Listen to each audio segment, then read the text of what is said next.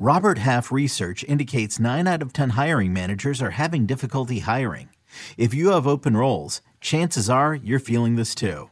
That's why you need Robert Half. Our specialized recruiting professionals engage with our proprietary AI to connect businesses of all sizes with highly skilled talent in finance and accounting, technology, marketing and creative, legal, and administrative and customer support. At Robert Half, we know talent. Visit RobertHalf.com today. Who are we adding on waivers in week seven? We'll tell you next on Fantasy Football Today in five. Welcome to FFT in 5. I'm Chris Towers here with Dan Schneier, and we're going to talk about the Week 7 waiver wire options. And, and boy, let me tell you, there's some exciting stuff out there. We, Dan and I were talking before the show. Not a great time for fantasy football right now. Not a lot of great options.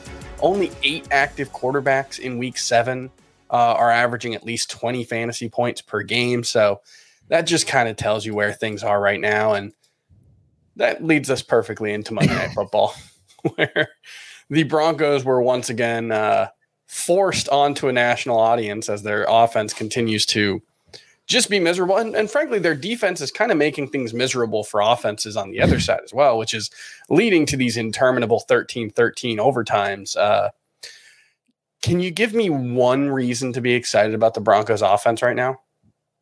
I couldn't, in good faith, give you any one reason to be excited about the Broncos offense right now. I think, as we discussed before the show, Chris, the issues in coaching are spilling over. I mean, they're one of the more penalized teams.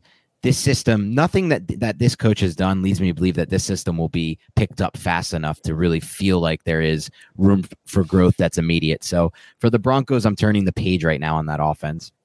Yeah, I mean the the, the note that I saw They've had as many games with 100 plus penalty yards so far in the first six weeks of the season as they had in the previous four seasons combined.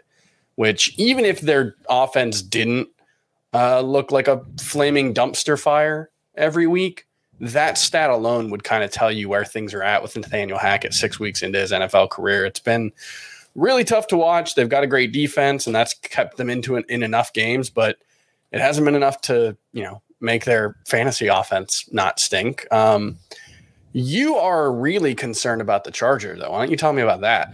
Yeah, I'm sounding the alarm on the Chargers. I've seen this play out one too many times as a fan of that team you see back there, the New York football Giants. They lost their all pro left tackle. They're down to a third string center after losing their backup center tonight. They didn't have a right tackle to begin with. And what you saw tonight on the TV was a team that matched up against a Broncos team with just the 19th best pressure rate, 31%. percent mm hmm not even a top 10 team, not a top 15 team. And the Chargers couldn't operate a drop back pass passing game. And that's the real scary thing. They had to resort to screens. They had to try to run the ball in obvious pass situations. They don't trust their offensive line right now. And I don't blame them. But it's so, I've seen this play out so many times. And it's the game, the playbook on stopping a team without an offensive line, as far as pass protection goes, is just it's too easy to get to the right plays there. So I'm very nervous about this Chargers offense unless they can start to get healthy on that offensive line.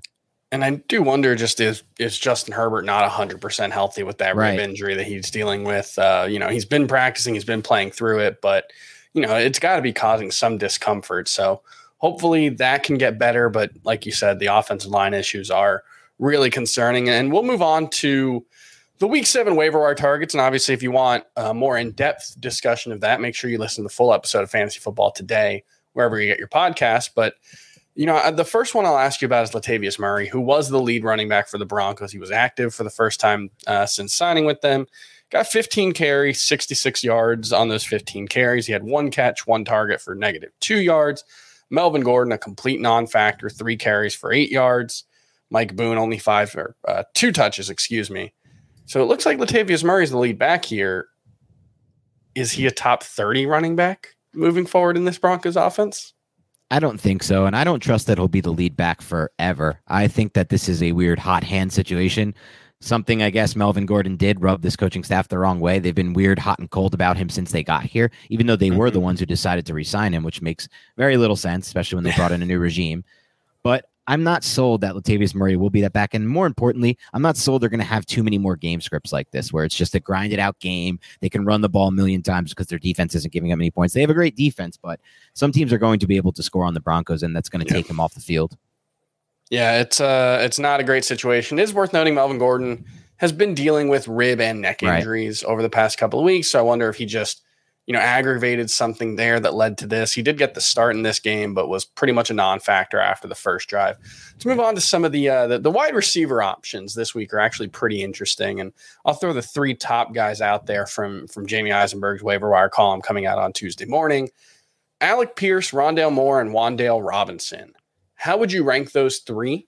And uh, do you think any of them have top 24 potential rest of season?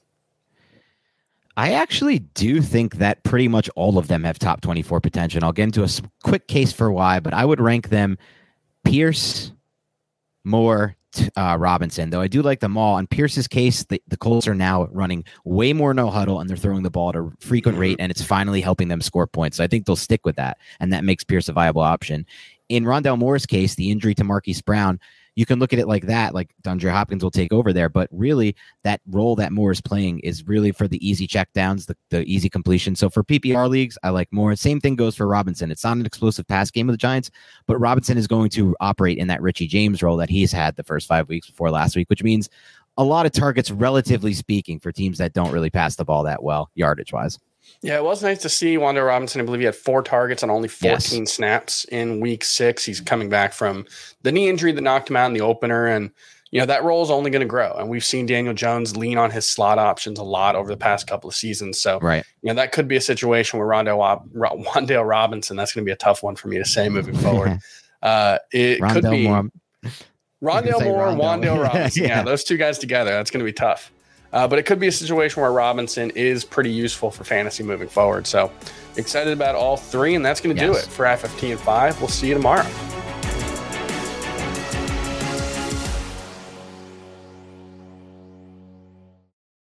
Jeremy Renner returns to Paramount Plus for a brand new season of the original hit series, Mayor of Kingstown. My job is to create a balance, avoid a war.